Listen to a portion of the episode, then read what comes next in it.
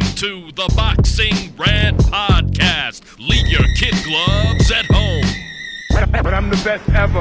My style is impetuous. There's no one that can match me. I'm the most brutal and vicious and most ruthless champion there's ever been. My defense is impregnable. Anybody can get it. What up, what up, fight fans? Welcome back to episode 338 of the Boxing Rant Podcast. I'm Kenny Keith, and I'm joined as always by Vince Cummings. What up, Vin? What's going on, brother? The uh, boxing rant makes another successful jaunt to the desert and witnesses another really good fight. I gotta say, we've been picking some hella fights to go to here lately. The way that thing ended in spectacular fashion. I mean, dude, you can hear it in my fucking voice. You you did get up and scream fucking loud. So I was like, Jesus Christ, man.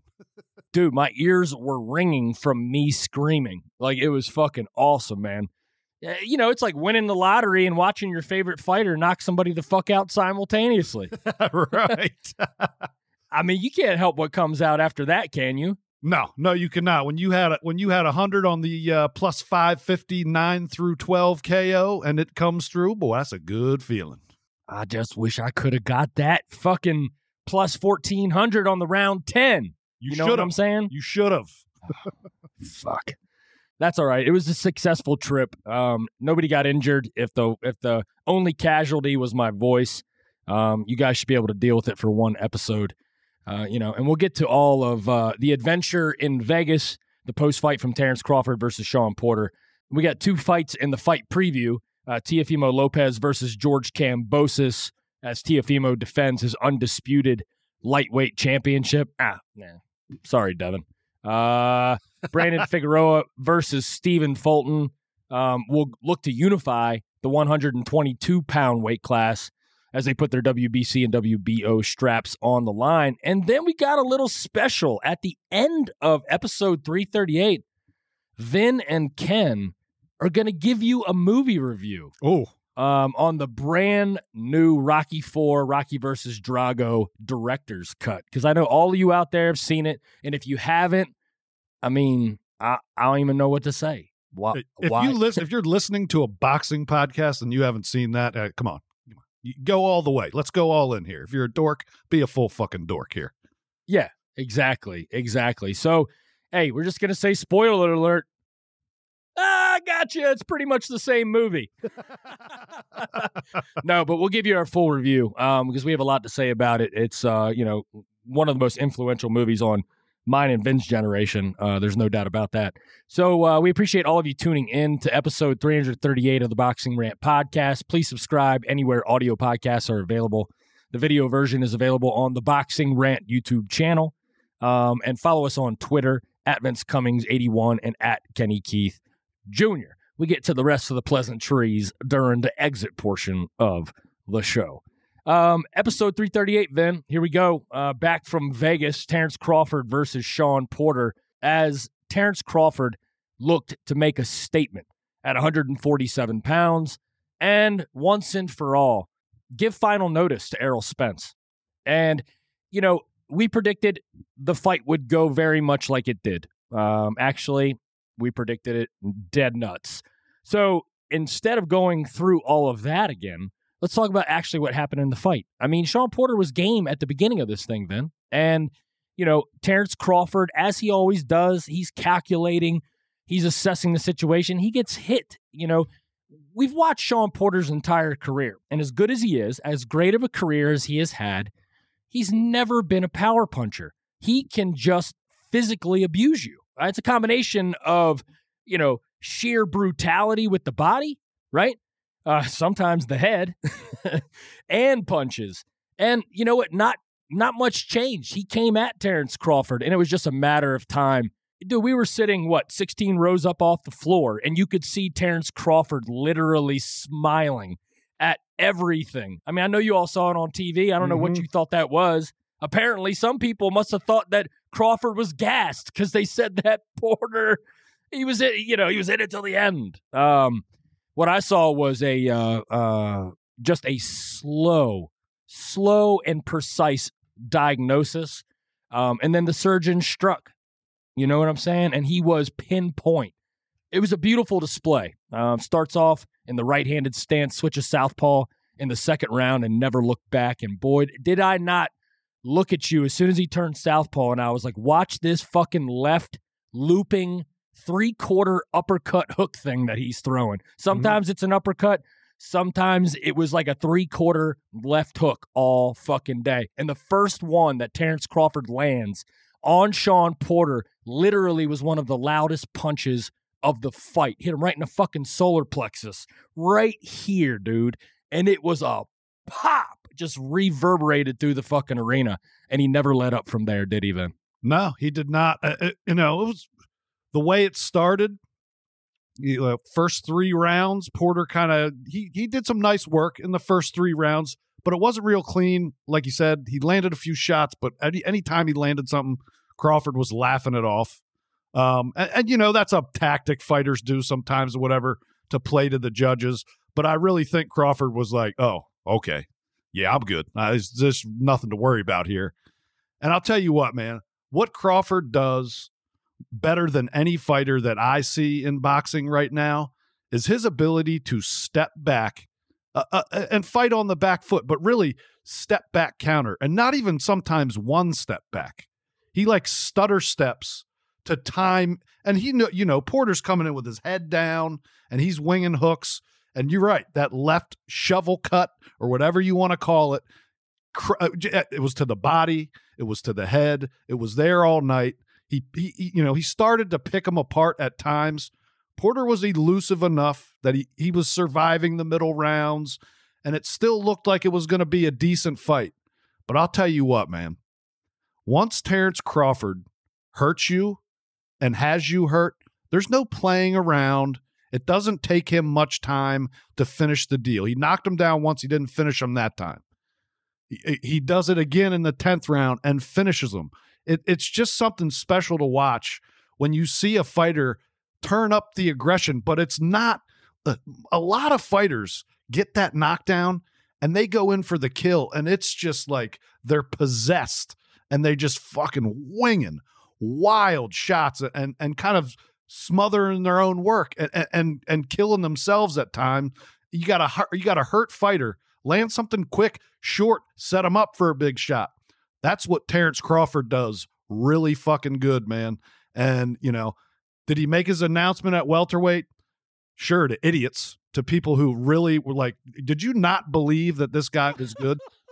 like, if you, I, I know, like, n- picking Shawn Porter in this fight wasn't ridiculous, but when you look at the layer layers to the game that these guys have, also, the mileage that was on Shawn Porter coming into this fight that was Crawford doesn't have anywhere near that mileage. He's been in a couple tough fights, but nothing, nothing, anything like Crawford's been through uh, or Porter's been through. He's been through four or five uh, just ringers of fights, and he's in his mid thirties, so it was bound to happen. You know, we heard after the fight with the comments and the retirement of Shawn Porter that that one foot was out the door, and you know his dickhead father you know, has to rub his, his son's face in it. The guy who's, you know, his career is, is based solely on his son's career, uh, has to throw his son under the fucking bus for whatever fucking reason. Like, I was ready to throw in the towel. He didn't train the way I wanted him to. This wasn't the camp I wanted out of him. It's like, dude, I, I you know, maybe if you were just his trainer, I get that, but you're his dad and his fucking trainer and you just gonna you're just gonna drag him like that? That was so fucking odd to me.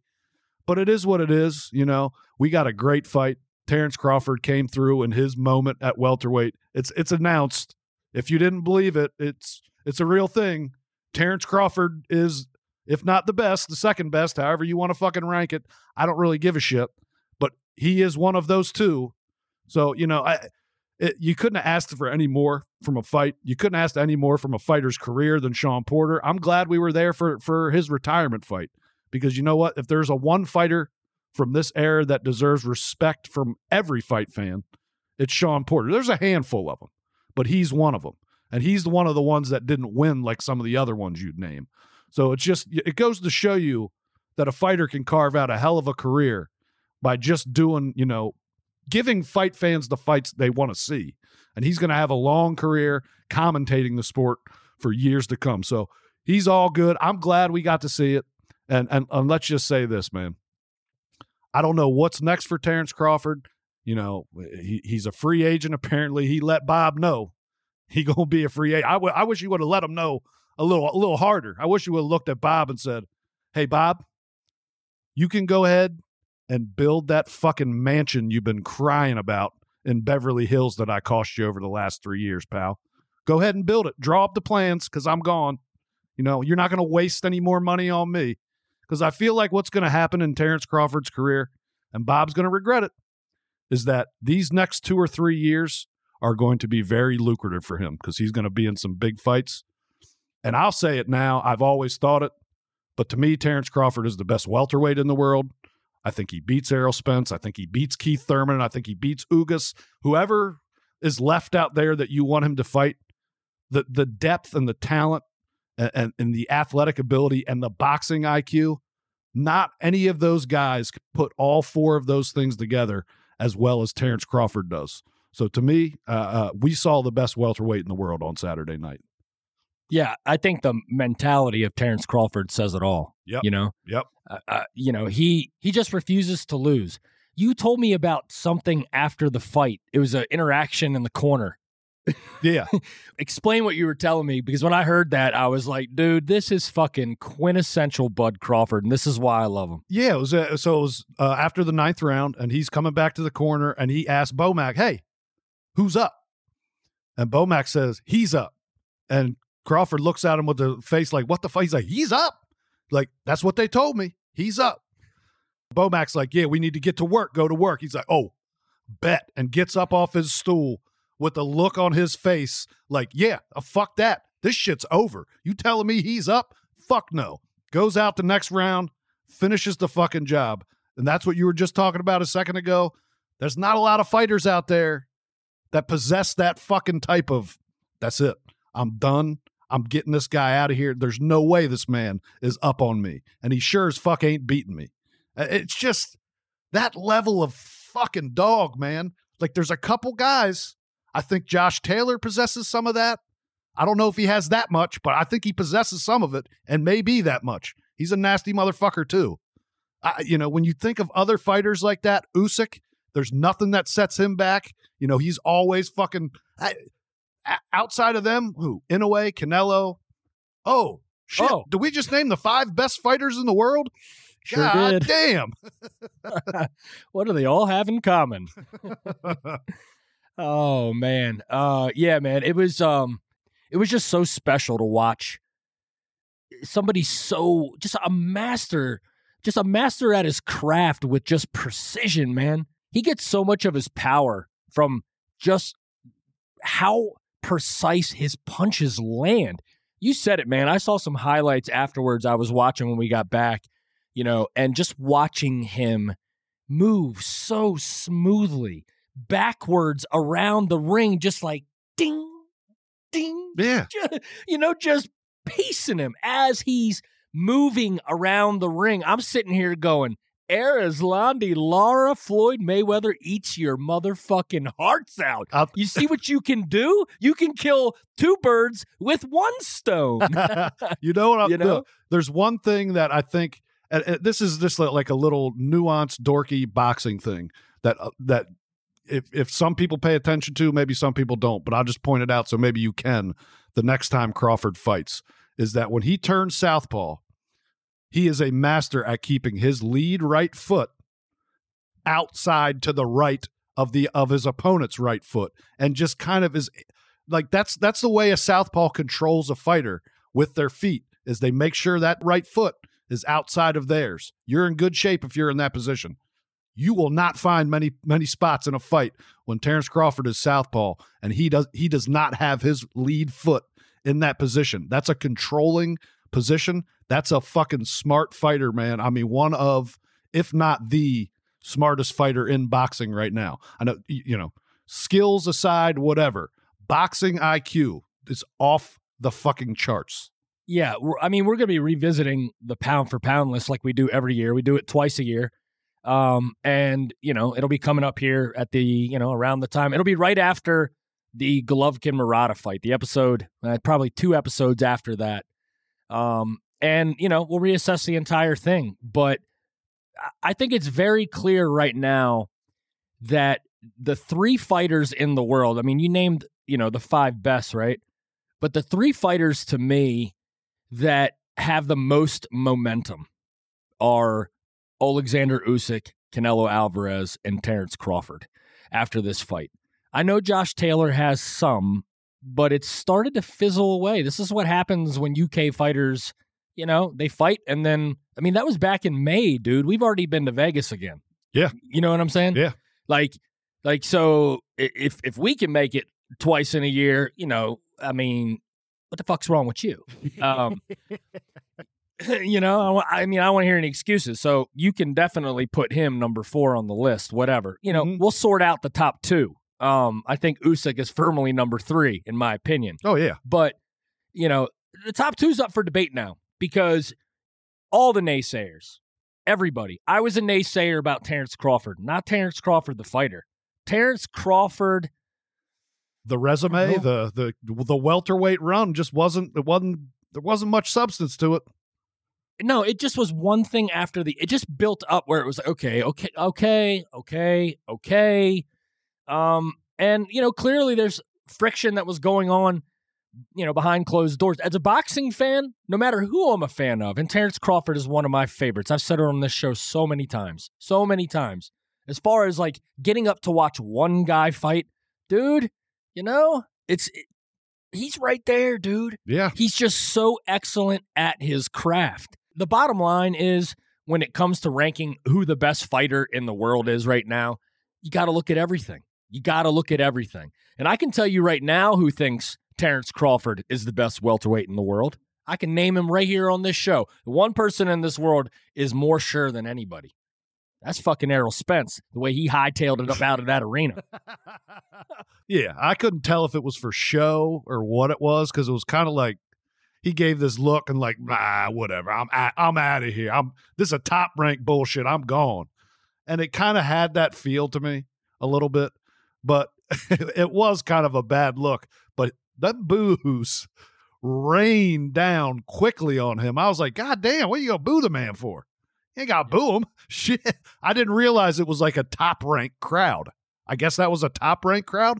I don't fucking know, but it was like, No, it was a straight up Terence Crawford and Shawn Porter crowd. It was Yeah. two rival it was two rival factions in that arena that were trying to get louder than the next. I you know, so I think all those people, you know, I mean they've been watching Shawn on the PBC, but Shawn lost to Errol, right? they might have So thought he beat him. They too. got animosity. Exactly. Exactly. So I I don't know. He was he was in, you know, f- foreign territory. You know, Yeah. these PBC guys, they don't get out of the cozy confines of PBC events very often, do they? Well, I mean, I, I, this isn't my statistic, I, and I didn't do any research on it. But uh, according to the uh, legend himself, Richard Dick Glazer, Al Haymon is four and eighteen against top ranked fighters. So you know there might be a reason for that. That- that's pretty bad. That's real bad. Yeah, I think it's further evidence that goes along with what we indicted six years ago at the beginning of the PBC. Once we started, once we got past the initial matchups, and it was like, oh my goodness. And then we saw, while all of that mediocrity was going on, we saw fighters getting rich. I got no problem with that. Nah. And we saw fighters getting lazy. and I can tell you what, them getting lazy and fat and happy, that doesn't affect me when they go in the ring. That doesn't affect you or anybody that watches them fight. It only affects them. And if they're not prepared to cross the street, well, I think there's more evidence than ever that who be ducking hooving. right? It's piling up. The house of cards is coming down. oh man. oh man, but you know, at the end of the day, there's two matchups for Terence Crawford at this point because honestly, I've gotten to the point it's time to mash the accelerator. Yes, Now. Do it now. Mash the accelerator. Like you said, you said Terence Crawford could be lined up here as he leaves top rank for an extremely lucrative career Yes. uh, you know, close to his career, right? But there's two fights. It's Errol Spence. That really is the only fight. And if it does, if, if it doesn't get made by the end of next year, then Errol is ducking Bud. And that's just a fact, okay? But if we do not get that because Earl be ducking, then it's Josh Taylor or bust.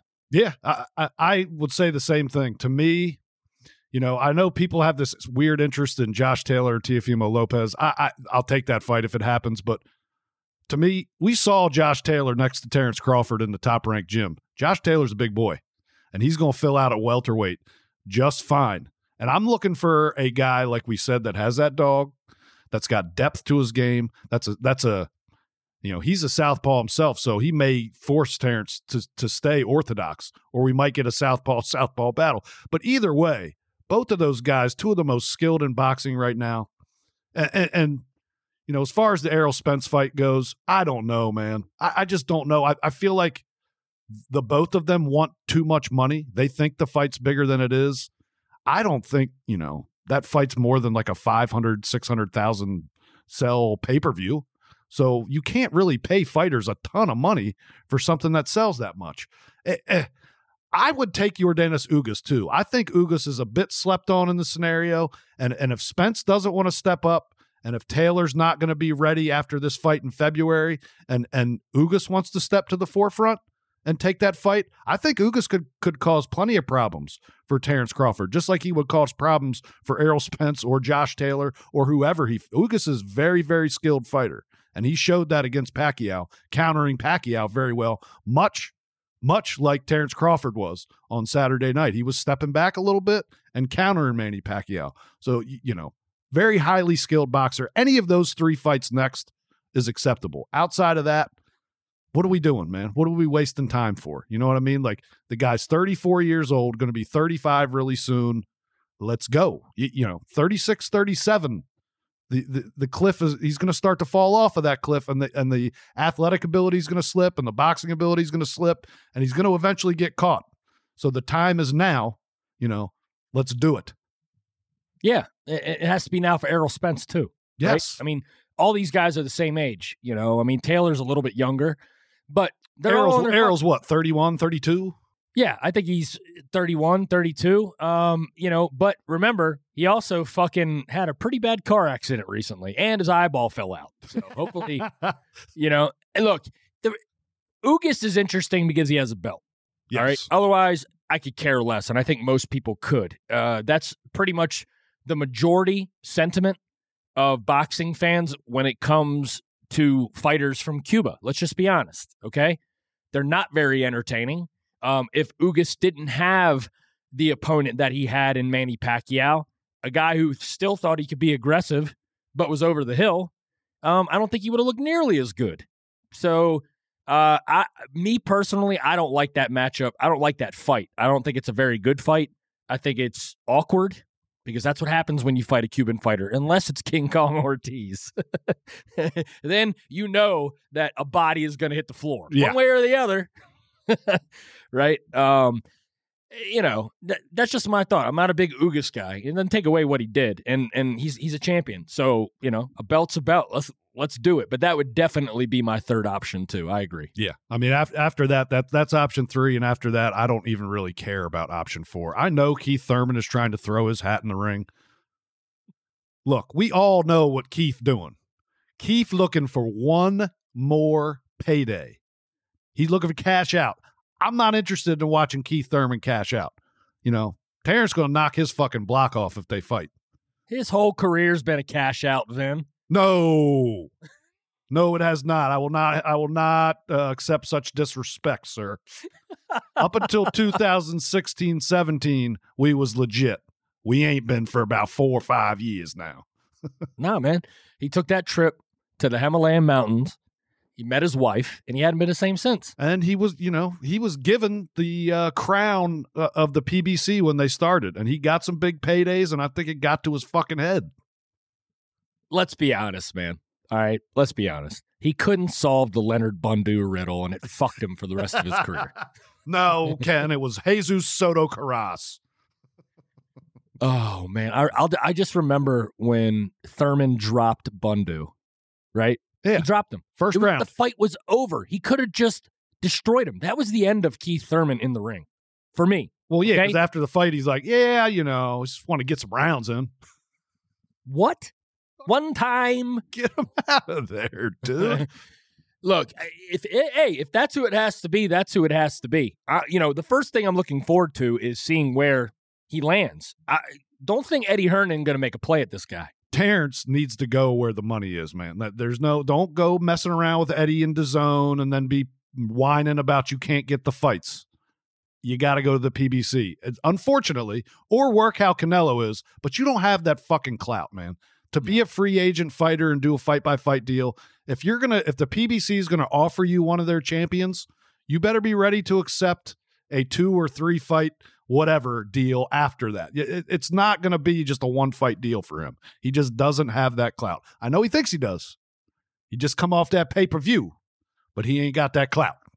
Look, man, sometimes when you're as dangerous as, let's say, a man like Alexander Usyk, you got to take the hardest road. Yes, you know and now it's time to do that for crawford it's not going to be you know uh you've had your time to hone your skills Yes. okay you're 6 and 0 at welterweight with six knockouts i would say that's pretty fucking good considering the more and more we learn and the more and more that Terence Crawford separates himself from the rest of the division just kind of how overblown it was but then again it was the it was the anchor of the PBC. It These was. guys anchored the launch, They did. you know?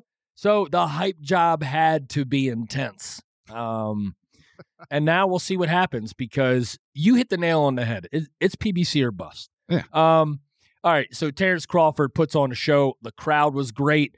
Um great time at Mandalay Bay. Let's talk about our trip to Vegas, Vin. Uh, we stayed next door at the Luxor, you know. Um, for some reason, I've been so unbelievably reckless with my money over my life that for this trip, I decided not to be. So I so I was like, you know, let's nickel and dime of all things the hotel room, right? Uh, little did I know, uh, there's more rumors going around about the Luxor being demolished soon in the next couple years than there are fucking work orders for new elevator systems in that fucking dump. I mean, dude, I've never been in a hotel anywhere. I, it doesn't matter what brand it is, much less Vegas. I'm saying I've never stayed in a hotel that has a fucking elevator as bad as probably six of them at the Luxor. Would you agree? Oh, you can. There was that goddamn digital key system that needs to have uh, what? It's got to have some kind of cell service. So you get in the elevator, the door closes, and you put it on there, but you don't have any service, so the key doesn't work. That's fucking, fucking brilliant fucking design, guys. The best, Hey. the best thing they got going for them, Ken, is they're connected to Mandalay Bay. Like th- there's a connector there. You can run through Luxor and be out of there and up in Mandalay Bay, and you'll be just fine. Yeah. In a snap of the fingers, you're walking through a nice shopping mall. right. you know um yeah man i mean that gets to my second point about the luxor not just not being able to use these digital keys in in the elevator how about some fucking wi-fi that works? Yeah. like you know but guess what? Back when we built this thing in 1993 well the only way we can construct a pyramid is to make it out of 100% concrete let's build a bunker right from the outside from the outside it looks like it's all glass from the inside it feels like you're in a in cell block 5 It does. It does. It is not. I would uh, highly recommend against staying at the Luxor, not the spot. no do not nickel and dime the fucking room Yeah, pay the Okay. extras 50, 60 bucks a night, and you're in Mandalay. Yeah, I will say this about Mandalay. Other than um, sort of the traveling slash floating smell of a big fat poop in a toilet that was circling the place from time to time. There was little po- Um, was pockets. Yeah, little pockets of poop. Like somebody was running around shooting off a real live fart gun. um, other than that, uh, you know, it's a nice casino. They got good restaurants there. yeah. Um, you know, ate at Wolfgang Puck's Lupo. Ate there again after I dropped you off at the airport. Oh, nice. First go around, had the Chilean sea bass, was money. Uh, second time, I got the veal pappardelle, Oh, big thick, big, thick, long noodles with like braised beef and veal. Nice. Oh, dude, it was dynamite. Absolute dynamite. Uh, House of Blues, Very good. bur- burgers were great, wings were hot. And then I think the best thing about that restaurant were the 80 year old Bengals fans with the inability to stop their flatulence as they have their ass hung over your table while you're eating because they're three deep at the bar with geriatrics after the Raiders Bengals game. I mean, it, you looked at me and you were like, that fucking guy just farted. He dug in his ass and just went. And farted. I heard a, I heard a I mean, you had poo particles on your plate at that point. There's, there's no, there's no hiding. oh Dude, who the fuck just like you know? There's a table behind you, and this guy just said, just went ahead and said, "Yeah, fuck it, get in there real quick." Fucking awful, dude. Oh man. Yeah, but you know what though? This isn't so much an indictment of any of these facilities or restaurants. This is more just a story and a tale and to help you understand better the kind of luck that we have. Hey, we had the right, we Um, had the right kind of luck, and that was at the sports book, buddy. It was. It was as, you know, I think we combined I was playing two two separate books simultaneously, but I think we combined for over $2,000 worth of winnings. It's a good weekend. So yeah, not too shabby, not too shabby. Um, and then you know one of the highlights of the trip after the fight was over, uh, we went up to Hussong's Mexican Cantina, which we stopped by, uh, you know, a few times, and you know had some street tacos, and met up with our friend, hung out, had some drinks and some food uh, with the blonde bomber herself, Ms. Mhm. Ebony Bridges. Um, and trust me, she is every bit the force in person that she is online. No Yeah, doubt yeah. about it. Yeah, she's not uh she's not pulling punches online. She's not just talking shit. That's her. Nah. Yeah. Straight up, straight up. Um, so yeah, we had a lot of fun. Um, finally getting to meet one of our our really good Twitter friends. Y'all what? Y'all be hating on women's boxing and shit. Um, no, we just hate on bad fights, but we love Ebony. Yeah. How about that? Yeah, she don't mind us being real about it. No. Um, and you know what, man? Game no game, son. Game no game. oh man. Uh, so shout out to our girl. Uh, you might see her on a future episode of the show. We shall see. Um, and then two other things that I did. So I, I picked up Vin at the airport on Friday night, and you know, Vin is a really good employee. He's probably going to win Employee of the Year for cramming in this trip from Friday night to Sunday night into Monday morning. Um, and you know, my voice and Vin's jet lag here is making for an explosive, an explosive uh, high tea episode, wouldn't you say, man? yeah, yeah, yeah. It's really good. Um, yeah. So I got there on Thursday, and I went to the Hoover Dam. Wow, mm, wow, Boomer, mm. Hoover Dam. Did you take some pictures? Excellent. Post them did on take some. Facebook, Ken. No, I put them on MySpace actually, uh, and Friendster. But no, um, you know, I drive out there and I no idea what to expect. And let me tell you something, man. Just the drive from Vegas out there reminded me so much of my year in southern Afghanistan. I mean, the terrain was identical. I mean, identical. You know, besides the you know fucking miles of solar panels and the gigantic electrical infrastructure that's carrying the power from the dam. Um, yeah, it looks just like it.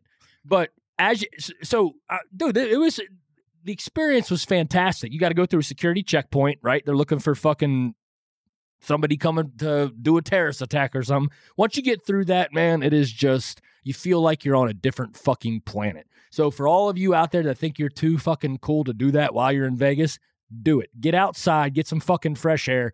It's like two and a half hours round trip to go there. They got food and drinks. They got a fucking souvenir store. Buy your fucking buy the significant loved one that allowed you to go on the trip something. How about that? Oh, what a good guy you are, Ken. What are you talking about? I bought my wife a six hundred dollar bracelet with some of that winning, son. You did. You did. but before I did win that six hundred dollars, I got her a magnet at the Hoover Dam. You got you got to soften that landing when you get home, baby. Got that backup prize. He is your prize. Um, yeah. So, uh, you know, that was one of the best parts of, of of my trip personally. So that's how I opened my trip. But the way that I closed my trip was, you know what, man? I love food. I love a great burger, right? Let's head over to the famous West Coast In and Out Burger. I was a huge fan of Anthony Bourdain's career, right, on TV. And one of the things on his shows that was a, a, a common theme was anytime he landed at LAX or in Vegas, he went straight to In and Out Burger. It was the it's the first thing he did when he landed. And you know, look, I like to cook good good food too, and we all have our little comfort foods that you know we go to. So I'm a ma- I'm like romanticizing about this burger, right? All all the time, you and I have grown up in the epicenter of burger paradise. The best burgers in the world are in Washington D.C. Period. Period. No better burgers in the world. Uh, and so that's my mentality going into it. Go through the drive-through. Pleasant experience. Felt like I was at a fucking a milkshake uh, drive-through place in the 19 fucking 60s. People had paper hats on. You could see through the windows. Everybody's working. It's like a West Coast 50s throwback version of Chick-fil-A service, Mm-hmm. right? Everybody's on point, professional, uh, polite. So I look at the menu board, very simple menu board, but in gigantic letters it says double cheeseburger. The classic. Okay. Well, I'm at this fucking Hall of Fame place, right? Let me get the classic. I get the classic and I open up the bag. Burger looks nice in the half wrapper. Everything looks proportionate. Little did I know that when I bit into this motherfucker, there would be a frisbee sized center full slice of white onion um, that I could not reconcile as that fucking hit me in the top of the palate. And unfortunately, because I couldn't see it underneath the bun, it was the same size as one of the burger patties. Oh, French fries were like frozen bag French fries. They were limp, they were thin, they tasted like fucking cardboard. All right. So you got L's across the board here when you're comparing yourself to a fucking classic American street burger like Five Guys. First and foremost, the fries. They hand cut the fries. You can even be like, man, I be eating motherfucking fries from motherfucking Idaho. These came from this town in Idaho. Ooh, where are the potatoes from today? Washington State? Ooh, Wyoming potatoes. But they're fresh, they're cut, and you can get them Cajun style, right? And that's the thing about the Five Guys burger is that when you get that thing right out of the wrapper, it is fucking just hot. It is fresh. you can build it. There's like 25. There's not like you go there and like give me the number one that comes with this, that, and this. There's a list of toppings and a list of sauces and all that shit. You build it however the fuck you want. You want a frisbee size fucking onion on your motherfucking burger? They'll give it to you. But that shit's fucking nasty, dude. You said that. I'm like, I love onions too. I love onion rings. I love onions. You put a whole fucking slice of an onion on a burger, that's gonna fucking destroy everything. It just overpowers everything on the fucking burger. Ah, yeah. I'm, hey, I'm glad we didn't go when I was there because I would have been disappointed. Well, so here's the thing. So the bottom bun on this thing was really thick. And I was trying to figure that out. I was like, why is this thing so substantial? It was like dense and it had some crunch to it. It was toasted, right?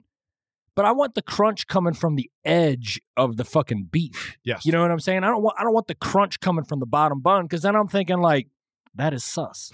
You know what I'm saying? that is sus because it could be a fucking stale bun. Doesn't look like it could be a stale bun in a place where people are fucking moving and shaking and shaking and moving and making milkshakes and all that and fucking crazy shit, doing shake weights.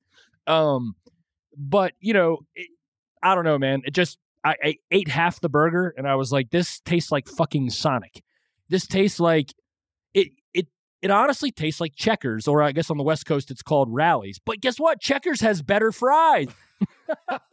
you, you know, I mean, that's the truth. So then, you know, I just am honest. I go on Twitter and I just tell everybody, uh, give them a quick, hey, this East Coast boy finally had the famous In and Out, and Five Guys dominates. Well, then comes out the cult of In and Out Burger telling me that I ordered wrong, that you got to get it animal style, four by four animal style. is that I'm like, four patties? Is that four fucking patties? Yes, and I'm and it comes with all kinds of shit on it. And I'm sitting here thinking to myself, all right, first off, I'm 41. Okay. I drank heavily since the age of 15, and I just quit three years ago. Okay.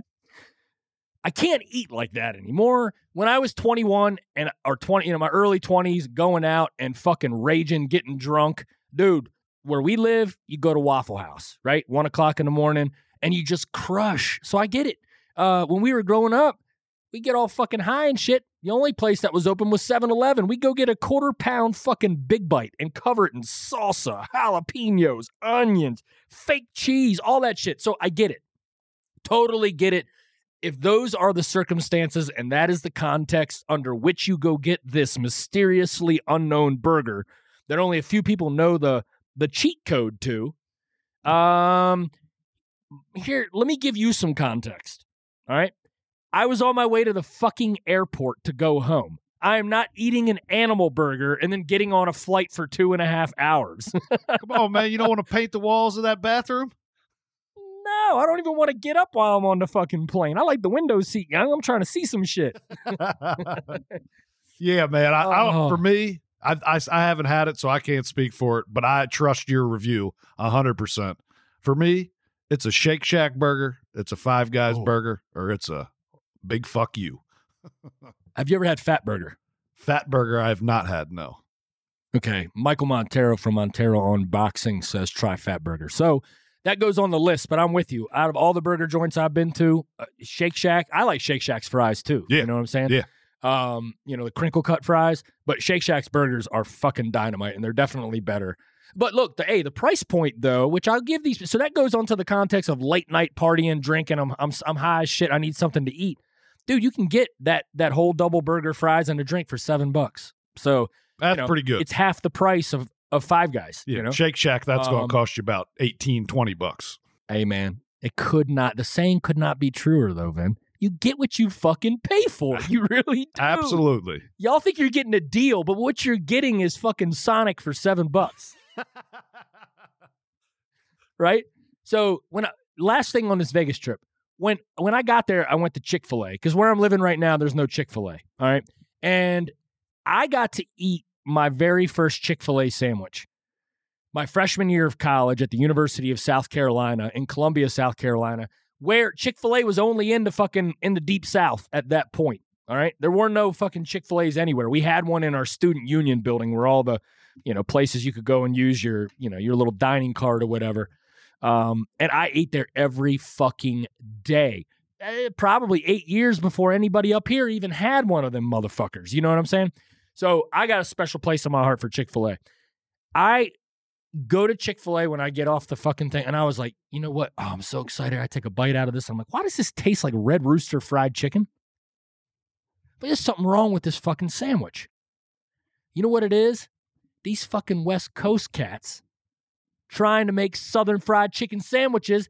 Motherfuckers don't even put the pickles on it. I'm like, this ain't no. You got to have the the the buttered bun, the pickles, and the fried chicken. They didn't put no pickles on it. I'm like, they would do that shit on the West Coast. Oof. Yeah, pickles is a must on that. Man, y'all need to y- y'all need to take a, a a trip to the deep south and get you some lessons on some on some cooking. You know what I'm saying? Ru- trying to ruin Chick Fil A, overrating In and Out Burger. What's wrong with y'all? Hey. Eat a fucking chicken and waffles. Y'all crazy. that menu of uh your dining experience through Las Vegas, that's some serious eating there, my friend. It's like Chick fil A, In and Out, Lupo's twice, Hussong's twice. It's like, God damn, son. But you know the best part about Vegas? Because you can't get anywhere quickly.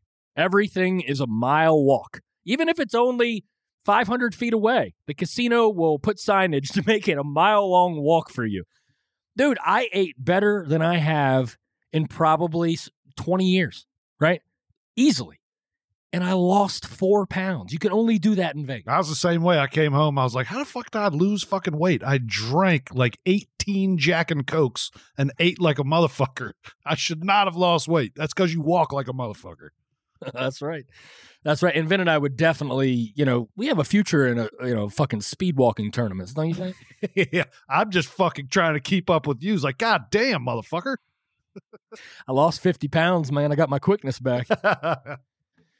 All right, uh, let's get to these fight previews and get out of here, Then Teofimo Lopez versus George Kambosos is finally going to happen. Where are you at on this fight right now? Because it lost all of its momentum. And I'm, I'm literally, I apologize if this preview sucks. I'm literally revisiting this conversation for the first time in months right now. Yeah, I mean, I I haven't thought about this fight. This fight has been completely off my radar. This fight, I, I don't know, man. Well, here's what I'll say: Teofimo Lopez has went from one of the biggest rising stars in the sport to a nothing burger in about 16 months.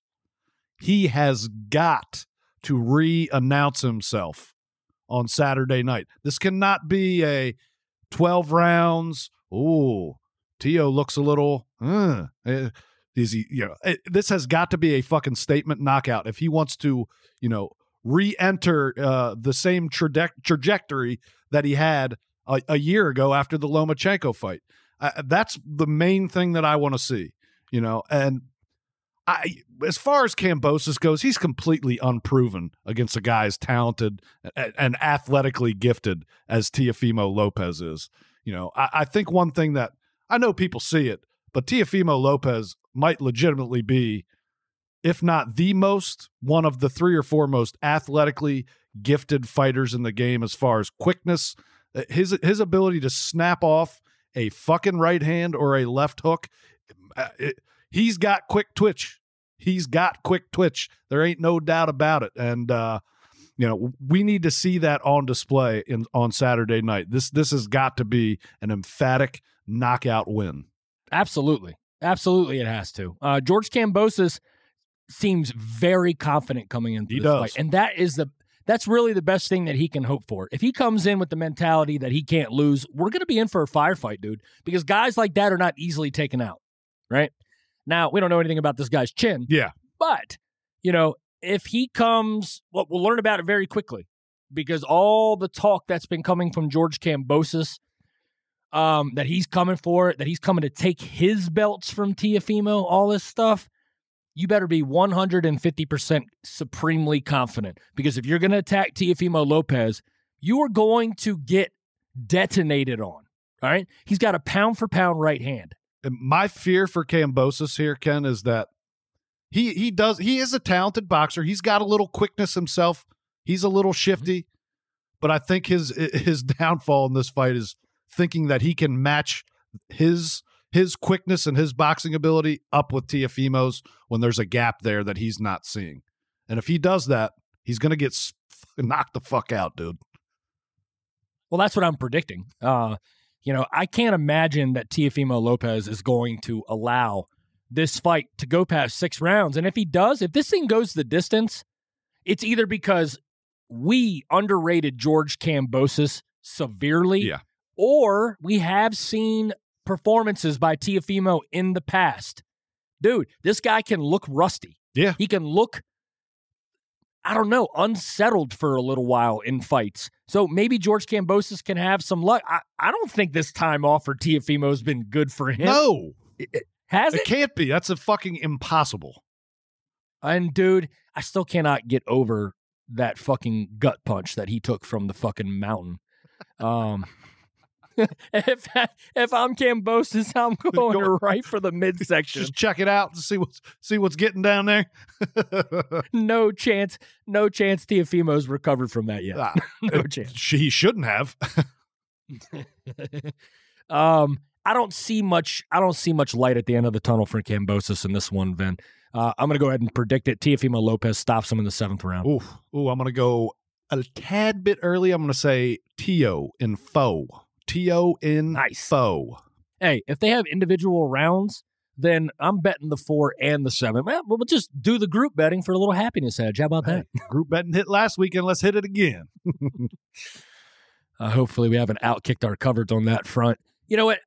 I, I need to see this fight. You know, I don't really have much more to say about yeah. it. We've talked about it enough. We've talked about Teofimo enough over time. Like this fight has gotten enough publicity. And maybe as we circle to the end of this conversation, maybe that's why. You know, it's it's just tired. It's tired at this point. It is, it is weird see to fight. see him on DAZN, isn't it? Like he's on, Yeah, he's on, the- it's- he's on DAZN ads. It's like this is fucking weird, man. This guy's signed to top rank. I will give Teofimo this, even though he is a little bit desperate for attention, as we saw him up. He brought his belts to the fucking Canelo fight so he could get a selfie with Canelo. He fucking just That's disturbing. rushed the. That's disturbing. Yeah. It is. It is. Um, but Teofimo never met a camera or you know a spotlight he didn't like. You know, Mhm. the guy's been traveling to other people's fight cards forever, right?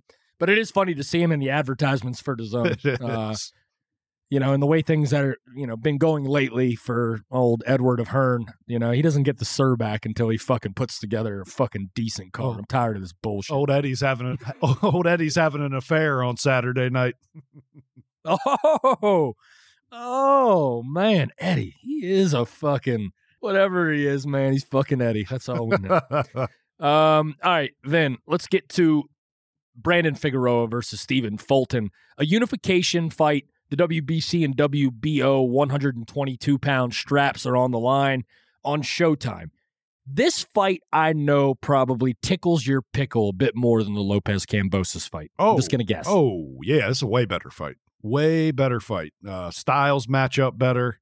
Um, I, I think this is a can't miss fight. I, I will say this. I think it's a can't miss fight up until a certain point because I hold Stephen Fulton in very high regard as far as the skill level goes and a boxer goes. And he showed me in his last fight that he can dig down. He can put his he can put his foot in the sand, put his weight put his weight into it, and throw down on the inside too. I couldn't be more impressed with a fighter from his last performance coming into this. And I and look, Brandon Figueroa is a tough kid, and he's proven it plenty of times. Okay, and I just think that there's a gap in skill in this fight that is going to be that is going to slowly come to the forefront as we get to the middle rounds. I think Figueroa survives, Ken. I think he can survive this fight. I think he possesses enough skill. He's a tough enough kid. He gets through it.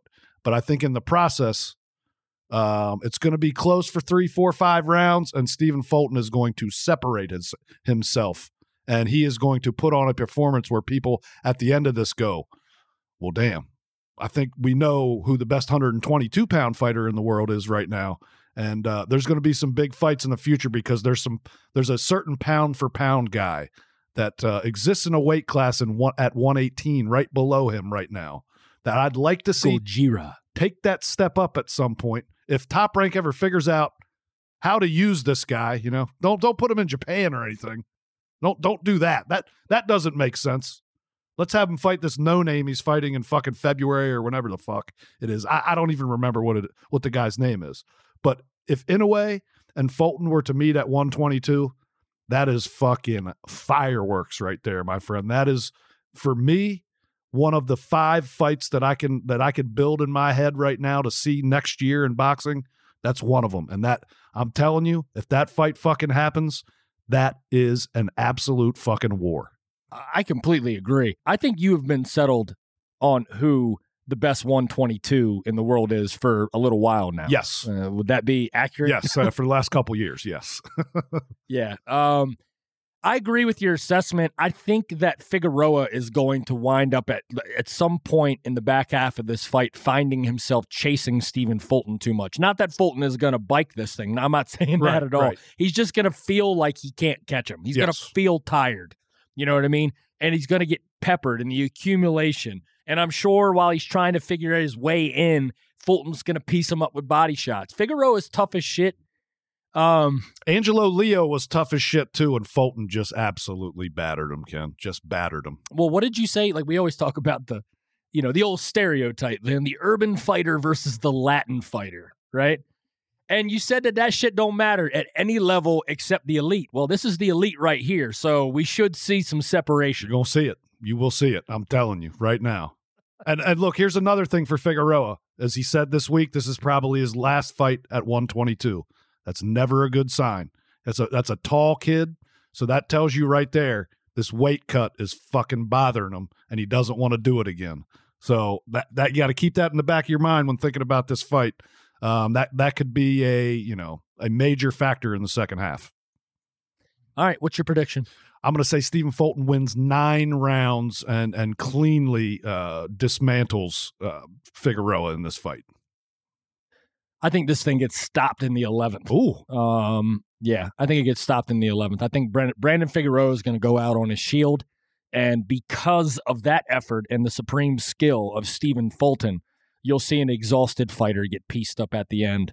Um, this thing is going to get waved off, brother. yeah. And look, I I think if if this happens the way we think it's going to happen, I don't think Stephen Fulton's in the top ten pound for pound off of this win. That that's a kind of a ridiculous statement. But I think he enters the conversation for guys that are on the fringe and guys that are right there with another big win or unification or whatever the case may be, they can enter the conversation towards the end of 2022. Absolutely. All right, then. Well, some short previews, man. But when in Vegas, it only happens twice a year. Yeah, you know, come on. and it might only happen once if it happens at all next year. Yeah. I, after this trip, we've been three times since Kovalev Canelo. I'm good on the Vegas fights for a little bit. I'd like to get some East Coast action, please. Too much carnage in the streets in New York City right now. They ain't having no fights there. Yeah, I don't even Oh, want to. yeah, I don't even. You know what? I don't even want to go there for a fight right now. Can we get it like back to normal? Yeah, if we had a DeLorean, um, then we could have a fight there. You know, Right. hopefully Teofimo survives. You know, with his asthma and everything. Um, all right, Vin, let's close the show.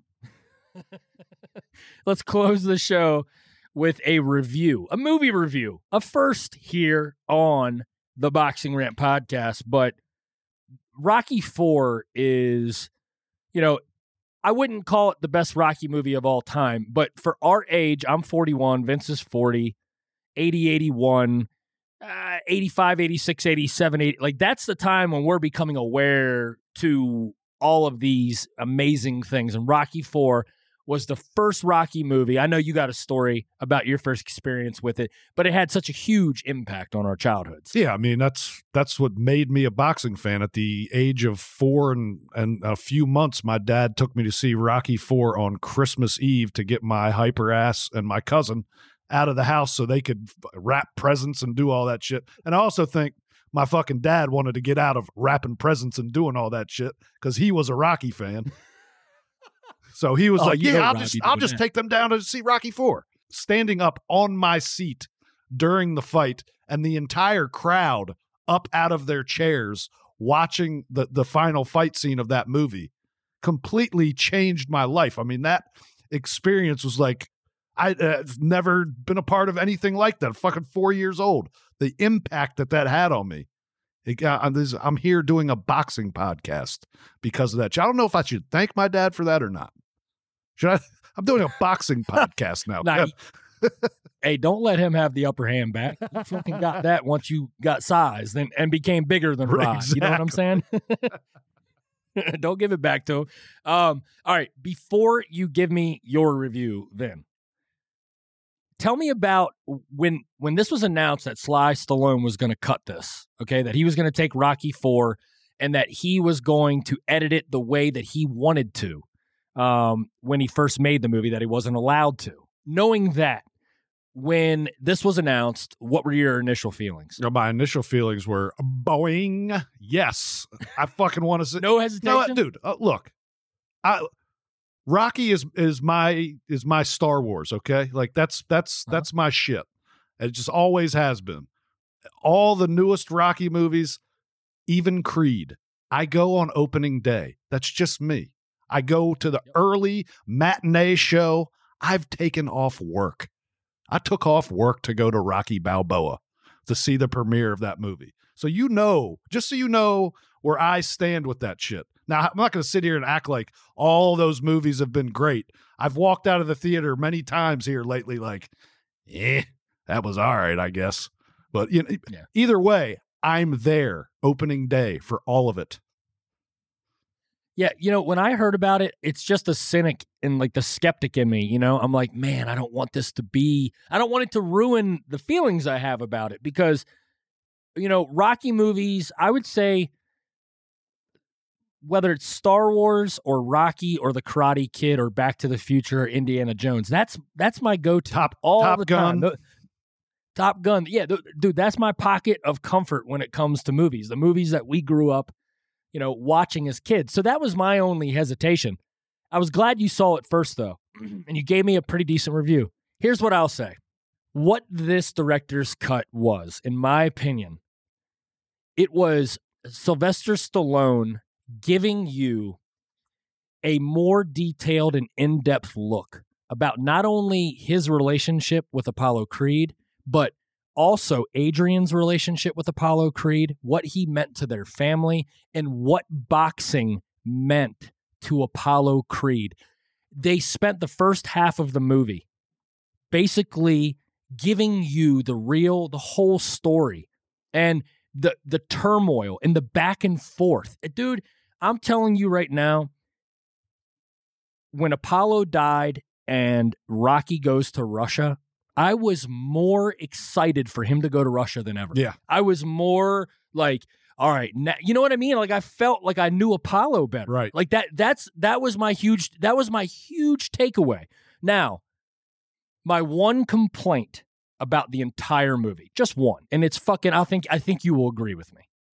The James Brown scene, the ring walk, was way too long. It was. Way too It long. was. It was. And it was in the first movie too. It- I, I get it. I would have done something with that. Yeah, you could shorten it up, figure something out. It, it seemed like they extended it by like 30 or 45 seconds from the original movie. They played the entire song from the soundtrack. dude. yeah. Yeah, that was not a good. That was not good. Eh, look, the, like I like you said, I thought the first half of the movie was a completely like they completely changed the story, not the story, but the trajectory of the story. Because to me, when when you watch the first one, it seemed more about East versus West, and this one was more about Rocky's re- uh, revenge uh, uh, of Apollo. That was the difference in, in the movie. Because from the, by the time he Yep. goes to Russia on, there's literally very little difference to the movie. The last 30 to 40 minutes is pretty much the same movie. But I thought some of the best parts of the movie were the additions he made to the final fucking fight scene with Drago. I thought there was just little bits and pieces, maybe five, ten seconds here or there, that added a lot to that fight. Some different camera angles. It, it just it felt a little. It was the same fight, but it felt a little different. And I I thought he nailed that aspect of it. The front part of it was a little jarring, just because I've seen it a hundred times, and I felt like, is this a different story you're trying to tell me? But you you think about it when it's all over with, and you go, "No, I get it. I get it. Like he, he is telling a different story. Like this is the director's cut. He it took a different road the first time, but this time this is what he wanted to do with it. I, overall, I liked it. It wasn't the greatest fucking thing ever. You know, for what are you you're gonna give it the five the five uh five star scale? What? No, because I wouldn't give the original movie five. No, I'm five just saying on, give the, on the scale. on the scale of five Oh, yeah. stars. What, like three seven, three seven five? look, I'll do it. I'll relate it to what some people out there, you know, can relate as far as rating movie skills. The IMDb scale out of 10. Right. All right. Let's just do 10 stars. right. All right. The original movie for me was seven stars as a movie. Sentimentally, it gets two more, it gets two more points Mhm. emotionally. Right. So then it becomes a nine just because of what it means to me. Right. But just looking at it from a strict, like just, just analyzing the movie, both and and and and the director's cut the director's cut's an eight and a half You liked it better? i i liked it i thought it was so good i'm just I, I just thought it was he cut that movie how he meant it to be i felt the same exact way when i saw the justice league when it was released and then when Zack snyder was able to do his to complete his vision it was it was it was a different a different time it was a different continuum Yeah. you know what i mean it was like it didn't veer so far off the main artery you know what i mean it kind of just rode parallel to yeah. it. um yeah i just think overall i really loved apollo in this movie i just thought that it was dude he was great he was absolutely fantastic and one point that you made when you gave me your review um when we got to vegas you're right man your boy sly's sweater game Oh. on point Oh. on point Oh, the first half of that movie, every scene he comes in, I'm like, look at look at that sweater. God damn. I need that. And it was Uh, I just no. formed. I, I, dude, I'm not a sweater guy. I don't own one sweater. I immediately wanted a sweater, and I have a built-in one right here. I, I don't need one. only for your travels to the Arctic. That's all. Oh man, yeah. I, you know what? I was surprised. I I can't tell you the last time I watched a movie where somebody told me that they liked it, like you did, and I liked it even more. Like I, you know, I didn't expect it- you to it's like it. never that way. I did not expect you to like it more. I thought you were going to like it, but I, I I figured you'd have been like, eh, that first part was kind of yeah. I watched it on the airplane on the way home from Vegas. So I was in a very sentimental mood, man. I was on my way to see my kids and my wife. Like I was the end of a trip, you know what I Yep. mean? And I'm just sitting there. I'm like, I hope my fucking Apollo, you know, fucking Apollo. Um, yeah, man, I loved it. I loved it. You know, um, not very often that somebody can take something as valuable as that and tamper it with it. You know what Yeah. I mean? And then you come away with it still with a a positive outlook. I, I I figured you would be more harsh on it because you know, like Rocky's your shit, just like I would if you know, like the next Star Wars movies uh, comes out. I'm gonna tell you all about it, and you're not gonna listen to a word of it. You know what I mean? I'll catch a few things here and there. Ooh, Boba Fett. Lightsaber? Okay, yeah, I know what that is. What about a Schwartz? Oh, now, now, if we could just redo Rocky Five, let's just uh, whole new script. Let's just plug one in there. How about This is that? all CGI. That's the thing about Rocky, man. Like as a kid, when we grew up, like Rocky One was unwatchable as a child. Yeah. like you could only watch the you could only watch the fight scene at the end because you have no idea what the fuck is going on. Rocky Two is really where we started as far as like being a kid growing up. Like you could reconcile all those movies, you could understand all of them. It wasn't until I was an adult that I gained the appreciation that the Academy had for it uh, when it chose it for Oscar winning. You know what I mean? Oh yeah, I, I always say that people what people sleep on more than anything in the Rocky series is from the first two movies. There is some absolutely fucking hilarious one-liners throughout both of them from all of the characters that you just gotta. I mean, they fucking crack me up, and I've seen it a hundred fucking times. How do you spell Del Rio? I don't know, Rock. Look it up in a dictionary. like shit like that. You know, the whole uh what do you think about investing in condominiums, Rock? Oh, I never used them. it's like all all those lines. All those lines. I, that's what makes me love the movie still as an adult. he says, "Hey, Rock, here's fifty dollars. Take a take Adrian out for for a meal on me." And then the uh, what's his name sitting next to him goes, "Hey, Rock, yeah, take it to the zoo. I hear retards like the zoo." You can't even Oh, say that in a movie. You can't even line. say that in a movie today. All right. Well, I think that'll do it for uh, Vin and Ken's uh, film review. Maybe, hey, maybe it's the beginning of a new podcast. Uh, I don't know about that, Ken. if anybody's interested in paying us to do a movie podcast, I'd be down. We'll do it. It- It's going to cost though. sure shit, sure shit, not interested in paying for this. uh, except our Patreon subscribers, we appreciate you. You guys, you guys keep the lights on. Uh, even if that's all it does, it keeps the lights on. Yes. On. Um, okay, man. Well, let's get out of here. slide. How about that? Let's slide. All right, we got um, a busy episode next week in the post fight. Looking forward to Brandon Figueroa versus Stephen Fulton. And of course, we'll have the aftermath Teofimo Lopez versus George Kambosos and a preview of Devin Haney versus JoJo Diaz, as that is snuck up and that will be pleasantly accepted because that is going to be big time proving grounds for both men. Yes. No doubt about it. Indeed. All right, we appreciate all of you listening to episode 338 of the Boxing Rant podcast. If you haven't subscribed yet, please do so anywhere audio podcasts are available. The video version is available at the Boxing Rant YouTube channel.